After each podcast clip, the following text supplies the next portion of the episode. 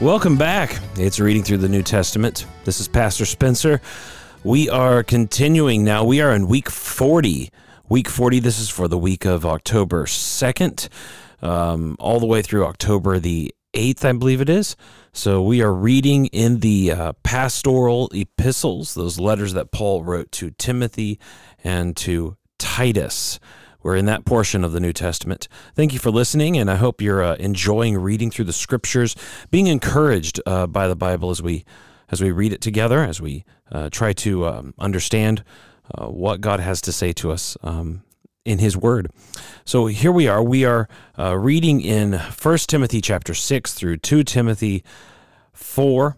And I want to give a little bit of background real quick, some of those key dates, facts about the Timothy and the letters that Paul wrote to him, because we didn't do that, I don't think, last time, and then we'll dive in.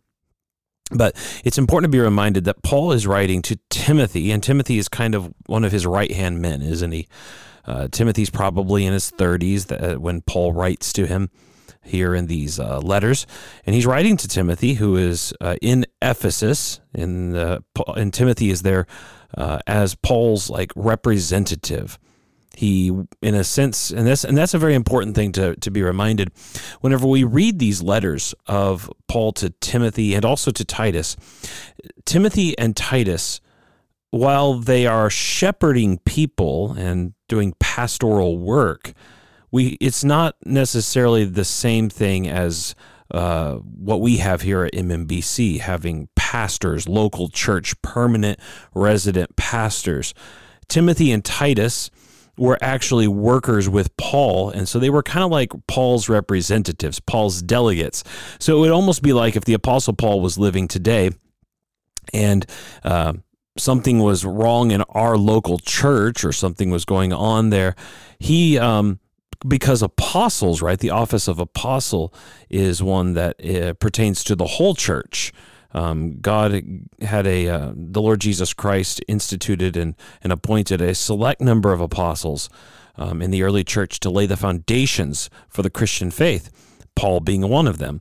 And so when Paul sends Timothy and sends Titus out, he's sending them as his representatives, and they really are entrusted with authority to do things because of their relationship to Paul.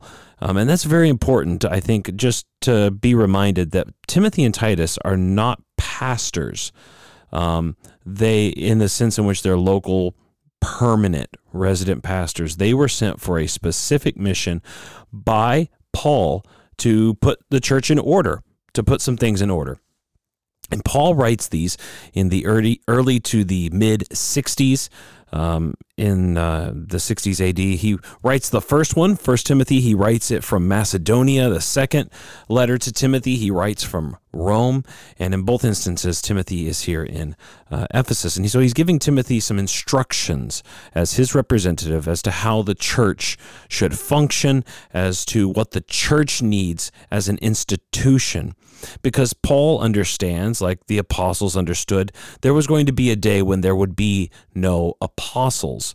There was going to be a day whenever the church needed to be fully set up, really in a sense as an institution, as a visible institution in this world, so that the message of the gospel could be handed down from age to age. And of course, the church had been founded, but now there's kind of this...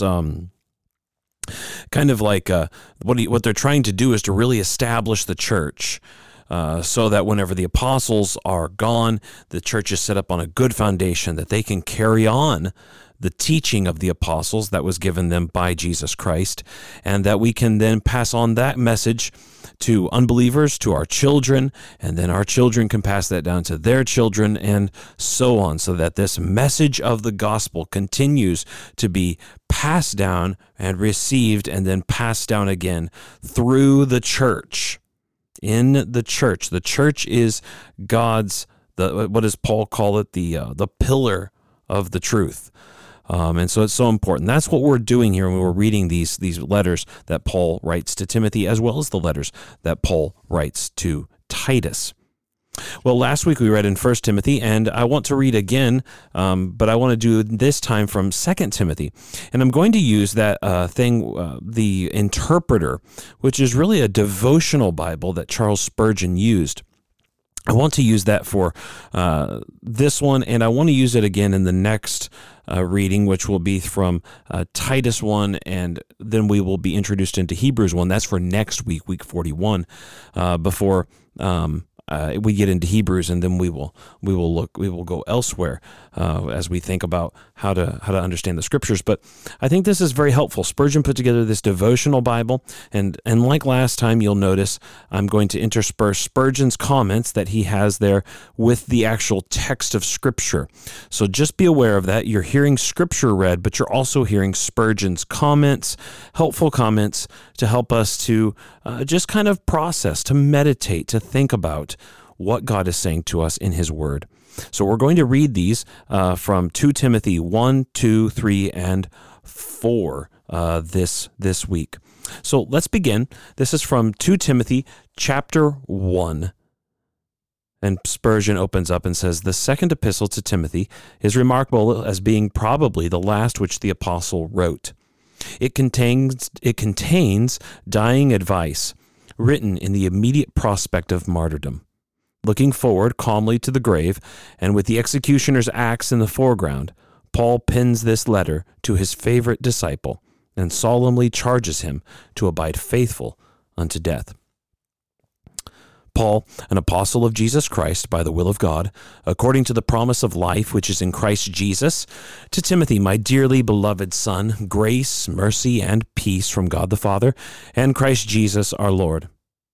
I thank God, whom I serve from my forefathers with pure conscience, that without ceasing I have remembrance of thee in my prayers night and day, greatly desiring to see thee, being mindful of thy tears, that I may be filled with joy. When I call to remembrance the unfeigned faith that is in thee, which dwelt first in thy grandmother Lois and thy mother Eunice, and I am persuaded that in thee also." Spurgeon says we see here the inmost heart of Paul, deserted by many of his friends and in the feebleness of old age, expecting a cruel death, he cherishes the memory of his beloved young disciple and longs to look once more upon his face. With joy he remembers the holy mother and grandmother of his friend and the unfeigned piety of Timothy himself. How natural and how touching. Verse 6, "Wherefore I put thee in remembrance, that thou stir up the gift of God, which is in thee by the putting on of my hands. For God hath not given us the spirit of fear, but of power and of love and of a sound mind. Be not thou therefore ashamed of the testimony of our Lord, nor of me his prisoner." Spurgeon writes, "Do not hesitate to come to Rome and bear with me the reproaches and dangers which belong to the ministers of Christ." Back to the scripture, "But be thou partaker of the afflictions of the gospel according to the power of God, who saved us and called us with an holy calling, not according to our works, but according to his own purpose and grace, which was given us in Christ Jesus before the world began, but is now made manifest by the appearing of our Savior Jesus Christ, who abolished death, and hath brought life and immortality to light through the gospel." Spurgeon writes, "The old man, eloquent, feels his soul kindling as he describes the glories of the gospel, eternal in its purpose, matchless in its achievements. He sits on the brink of the grave and sings of one who hath abolished death. Faith in the resurrection could alone suggest such a triumphant exclamation." Verse 11, "Whereunto I am appointed a preacher and an apostle and a teacher of the Gentiles, for the which cause I also suffer these things. Nevertheless, I am not ashamed, for I know whom I have believed, and am persuaded that he is able to keep that which I have committed unto him against that day. Hold fast the form of sound words which thou hast heard of me, in faith and love which is in Christ Jesus." Spurgeon writes, "This is the main burden of the apostle's pleading with Timothy. Hold fast. We have equal need of the same exhortation, for this is an evil day, and thousands hold everything or nothing, as the winds of opinion may change." Verse 14, that good thing which was committed unto thee, keep by the Holy Ghost which dwelleth in us. This thou knowest, that all they which are in Asia be turned away from me, of whom are Phygellus and Hermogenes. The Lord give mercy unto the house of Onesiphorus, for he oft refreshed me, and was not ashamed of my chain. But when he was in Rome, he sought me out very diligently, and found me. The Lord grants unto him that he may find mercy of the Lord in that day, and in how many things he ministered unto me at Ephesus, thou knowest very well. Spurgeon writes, this good man is here immortalized. When he risked his life to find out and succor a poor, despised prisoner, he little knew that he would live forever on the page of the church's history. His cup of cold water given to an apostle has received an apostle's reward. Are there any yet alive like Paul to whom we might minister in love after the manner of Onesiphorus? 2 Timothy chapter 2. Thou therefore, my son, be strong in the grace that is in Christ Jesus, and the things which thou hast heard of me among many witnesses, the same commit thou to faithful men, who shall be able to teach others also. Thou therefore endure hardness as a good soldier of Jesus Christ. No man that warreth entangleth himself with the affairs of this life, that he may please him with who hath chosen him to be a soldier. Spurgeon writes, soldiers must be free from other business, and it is well for ministers not to encumber themselves with any other pursuit, but give themselves wholly to their master's work. If so, their people must see that they are supplied with all they need, even as a nation sees that its soldiers have their rations and all other necessaries. And if a man, this is verse 5, and if a man also strive for masteries, yet is he not crowned, except he strive lawfully. The husbandman that laboreth must be first partaker of the fruits. Consider what I say, and the Lord give thee understanding in all things. Remember that Jesus Christ of the seed of David was raised from the dead according to my gospel, wherein I suffered trouble, as an evildoer, even unto bonds. But the word of God is not bound. Spurgeon writes, this was his consolation. He was bound, but the gospel was not. Verse 10, therefore I endure all things for the elect's sakes, that they all may also obtain the salvation which is in Christ Jesus with eternal glory. It is a faithful saying, for if we be dead with him, we shall also live with him. If we suffer, we shall also reign with him. If we deny him, he will also deny us. If we believe not, yet he abideth faithful. He cannot deny himself. Spurgeon writes, here we have another Christian proverb, and in fact a hymn of the early church. It should be learned by heart and often quoted by us. Verse 14, of these things put them in remembrance, charging them before the Lord that they strive not about words to no profit, but to the subverting of the hearers. Study to show thyself approved unto God, a workman that needeth not to be ashamed, rightly dividing the word of truth. But shun profane and vain babblings, for they will increase unto more ungodliness.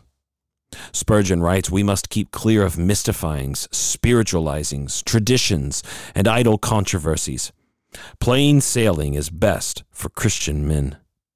Verse 17, and their word will eat as doth a canker, of whom is Hymenaeus and Philetus, who concerning the truth have erred, saying that the resurrection is past already, and overthrow the faith of some. Nevertheless, the foundation of God standeth sure, having this seal, the Lord knoweth them that are his. And let everyone that nameth the name of Christ depart from iniquity. Spurgeon says, the sentences inscribed upon the seal are precious and practical. There is the secret of the Lord, and the open manifestation of it.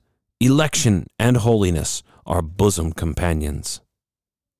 Verse 20, but in a great house there are not only vessels of gold and of silver, but also of wood and of earth, and some to honor and some to dishonor. If a man therefore purge himself from these, he shall be a vessel unto honor, sanctified and meet for the master's use, and prepared unto every good work. Spurgeon writes, fit to be used of God. Is not this a glorious condition? Prepared not for some good work, but for every good work? Is not this a grand attainment? Let us aim at this and never rest till we reach it. Verse 22, flee also youthful yet lusts, but follow righteousness, faith, charity, peace, with them that call on the Lord out of a pure heart, But foolish and unlearned questions avoid, knowing that they do gender strifes. But the servant of the Lord must not strive, but be gentle unto all men, apt to teach, patient, in meekness instructing those that oppose themselves. If God peradventure will give them repentance to the acknowledging of the truth, and that they may recover themselves out of the snare of the devil, who are taken captive by him at his will. Spurgeon here writes, "Leave theories for those who like them, and by the grace of God, love and live the realities of religion, whatever they may cost you." And here, isn't it? I think this is helpful because Spurgeon is Timothy is being called by Paul back to remember the basic, the plain things of the Christian religion. The most important things: Jesus Christ raised from the dead, forgiveness of sins, enduring with him, focusing on the scriptures. Like what Spurgeon says here, plain sailing is best for Christian men when he says we must keep clear of mystifyings, spiritualizings, traditions, and idle controversies. There are things in the scriptures that are not very clear, and we need to be honest about that. And now that might be because of our sinful minds, and we definitely think that is part of the problem. On the other hand, God has not chosen to reveal all things plainly in the Bible. Some things are hard to understand. Even the Apostle Peter said that about Paul's writings. So some things in the Bible we're going to have disagreements in this world till Jesus comes back. And we need to remember that, and that should promote a mixture of humility, I think, in us, but also humility in the sense that we realize we could be wrong about some of these lesser matters. But on the other hand, the most important things, the plain sailing that Spurgeon talks about, things like the Trinity, one God eternally existing in three persons, the fact that we are saved not because of what we do or who we are, but because of what Jesus did for us, that we that once we have been justified by faith in Jesus Christ, we can never lose that standing. The things about the eternal heavens, eternal hell, those plain things and how we ought to live, particularly as that's summarized in the Ten Commandments. Those things right there are plain, aren't they? We should all agree upon those things. And while there may be other matters about which we disagree in the Christian life, let's make sure that we don't give up on the most important things about Christ, his salvation, his glory, and how we ought to live in light of that. Okay, now 2 Timothy chapter 3. "This know also, that in the last days perilous times shall come. For men shall be lovers of their own selves, covetous, boasters, proud, blasphemers, disobedient to parents, unthankful, unholy, without natural affection, truce breakers, false accusers, incontinent, fierce, despisers of those that are good, traitors, heady, high-minded, lovers of pleasure more than lovers of God, having a form of godliness, but denying the power thereof. From such turn away." Spurgeon writes, "These persons will be in the church and trouble it exceedingly. Many such are already around us, and they are on the increase. It is little use controverting with them or seeking to set them right. We had better leave them to their own devices, and as they are in the Lord's hands, he will know how to deal with them." Verse 6, "For of this sort are they which creep into houses and lead captive silly women laden with sins, led away with diverse lusts, ever learning and never able to come to the knowledge of the truth. These deceivers," Spurgeon writes, "acted like Jesuits, spreading their doctrine secretly among the weaker sort. Truth fears not the light, but falsehood is a night bird and flies abroad by stealth. If any religious teacher asks us to conceal from our friends what he has told us, we may be sure that he is good for nothing." Now that right there is very strong words, isn't it? But that's a good reminder, actually, what Spurgeon here is saying, that there are men who come along and who eventually, as we see here in the letter to Timothy, they go around and spread their doctrine secretly, not openly. Transparency is always a very important thing in the life of an individual, but also in the life of a church. We want to be public and honest about what we teach, what we believe, who we are, and we need to be very careful about people who want to ask us to conceal things. And Spurgeon says we may be sure. If any religious teacher asks us to conceal from our friends what he has told us, we may be sure that he is good for nothing. Verse 8, now as Jannes and Jambres, Spurgeon points out these are Pharaoh's magicians. Back to verse 8, withstood Moses. If these men withstood Moses, so do these also resist the truth. Men of corrupt minds reprobate concerning the faith. But they shall proceed no further, for their folly shall be manifest unto all men, as theirs also was. Spurgeon writes, Paul laid bare the deceitful workings of the false teachers, boldly exposing them. However gentle we may be, we must not allow falsehood to be secretly spread, but must drag it out to the light and smite it till it dies. Verse 10, but thou hast fully known my doctrine, manner of life, purpose, faith, long-suffering, charity, and patience. Persecutions, afflictions, which came unto me at Antioch, at Iconium, at Lystra. What persecutions I endured, but out of them all the Lord delivered me. Yea, and all that will live godly in Christ Jesus shall suffer persecution. Spurgeon writes this, Christ's soldiers must expect hard blows. The cross is always to be borne by those who trust in the crucified. It is idle and mean to endeavor to escape it. Must I be carried to the skies on flowery beds of ease, while others fought to win the prize and sailed through bloody seas? Verse 13. But evil men and seducers shall wax worse and worse, deceiving and being deceived. Spurgeon writes, there is no mending them. They must go on to the bitter end. Terrible will be their doom. Verse 14. But continue thou in the things which thou hast learned and hast been assured of, knowing of whom thou hast learned them, and that from a child thou hast known the holy scriptures, which are able to make thee wise unto salvation through faith which is in Christ Jesus. Spurgeon writes this, happy Timothy, to be thus prepared for the conflict with error. Happier still to be enabled by grace to remain steadfast in that truth which from a child he had been taught. Yet he needed to be exhorted to steadfastness, and so do we. Never, never may any one of us give ear to false doctrine, but may we cling to the gospel with all our might. Verse 16. All scripture is given by inspiration of God, and is profitable for doctrine, for reproof, for correction, for instruction in righteousness, that the man of God may be perfect, thoroughly furnished unto all good works. Spurgeon writes, never let us forget this. The whole of the Bible is inspired and is to be devoutly received as the infallible truth of God. Get away from this, and we have nothing left to hold by. Whatever we do, let us never give up the Bible. Those who would weaken our reverence for it are our worst enemies. A stark reminder again, isn't it?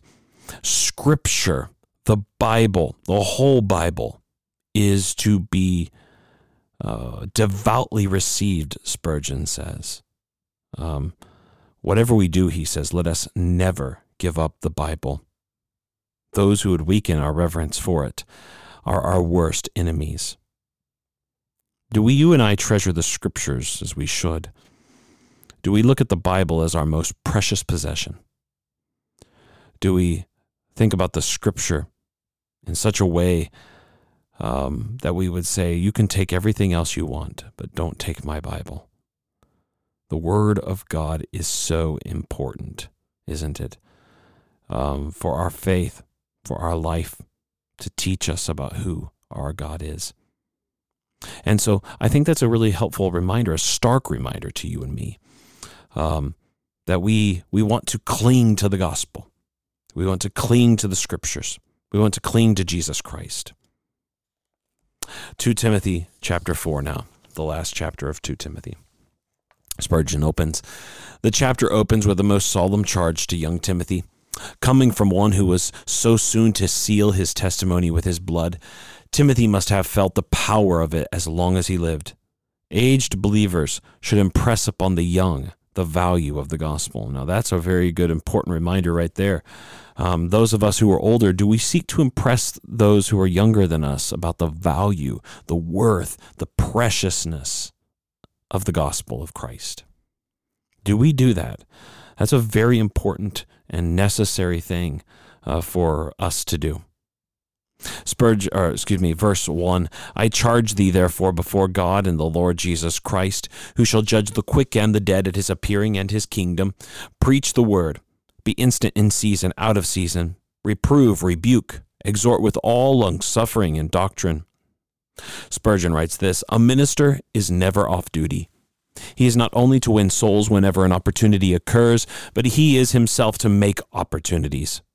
Sound doctrine and zeal must go together in equal proportions. Dr. Ryland well said, no sermon is likely to be useful which has not the 3 R's in it: ruin by the fall, redemption by Christ, regeneration by the Holy Spirit.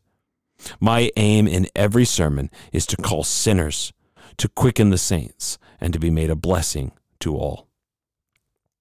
Now, that's a very helpful little acronym, isn't it? Or the 3 R's, right? The ruin by the fall, redemption by Christ, regeneration by the Holy Spirit. Maybe that's a very helpful way to think about what our main message ought to be, right? Every single message should contain those three things because any time those three things are found in a sermon, it's likely to be useful. Verse 3, for the time will come when they will not endure sound doctrine, but after their own lusts shall they heap to themselves teachers, having itching ears, and they shall turn away their ears from the truth, and shall be turned unto fables. But watch thou in all things, endure afflictions, do the work of an evangelist, make full proof of thy ministry.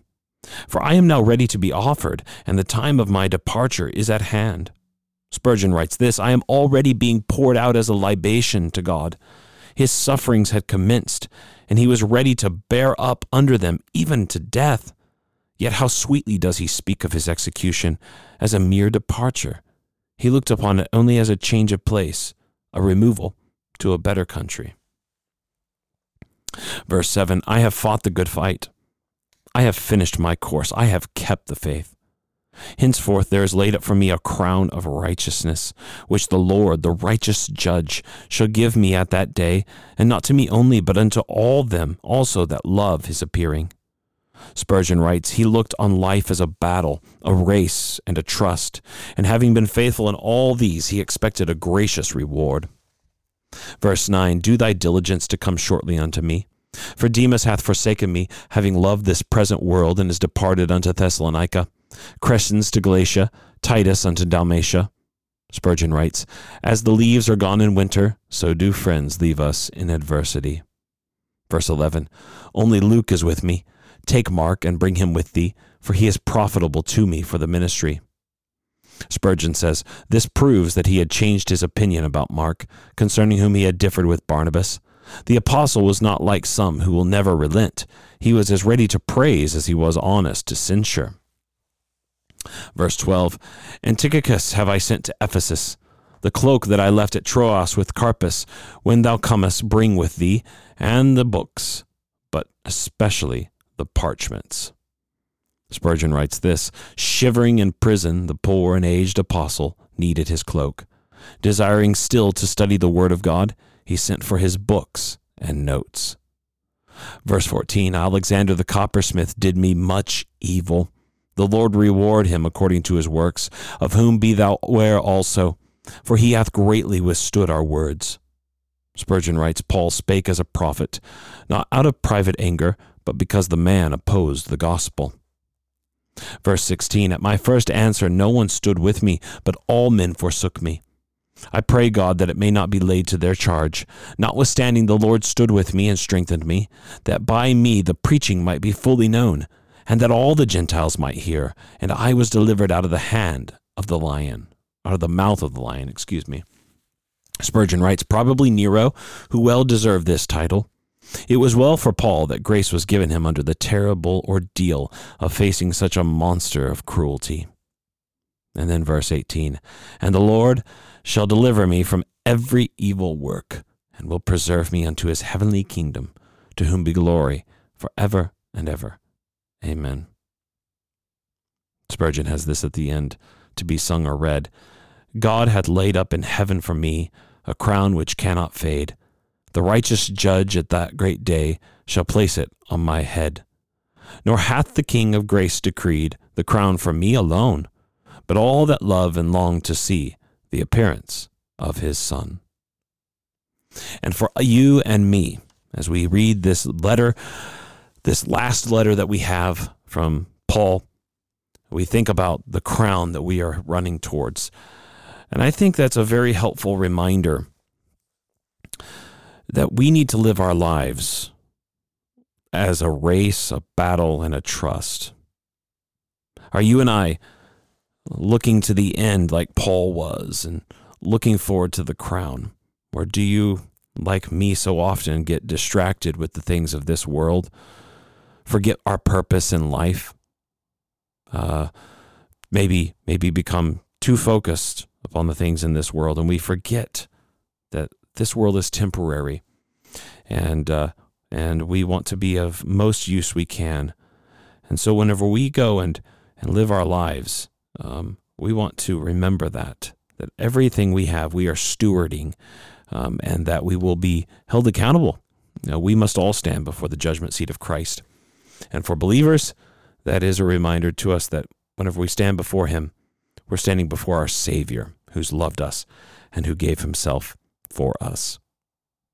Well, I hope this has been encouraging to you as we've read through the 2 Timothy, and we walked through it with Spurgeon. You've heard the text, you've heard his comments. Hopefully that's helpful as you've read the Bible this week, as you've thought about and meditated. And really that's what this podcast is intended to do, to help us to meditate, to help us to simply think, to take some time out, to just turn these things over in our minds, to turn the scriptures around and to think about them from different angles, to consider all of the things that God is saying to us in the Bible, to help us to really inculcate and make those things deeper into our hearts and into our lives. Well, thank you for listening to this. Next week, we will be in week 41 for the week of October the 9th. We will be reading Titus 1 through Hebrews 1. So I really appreciate you listening to this. Keep reading the New Testament. Take care, and God bless.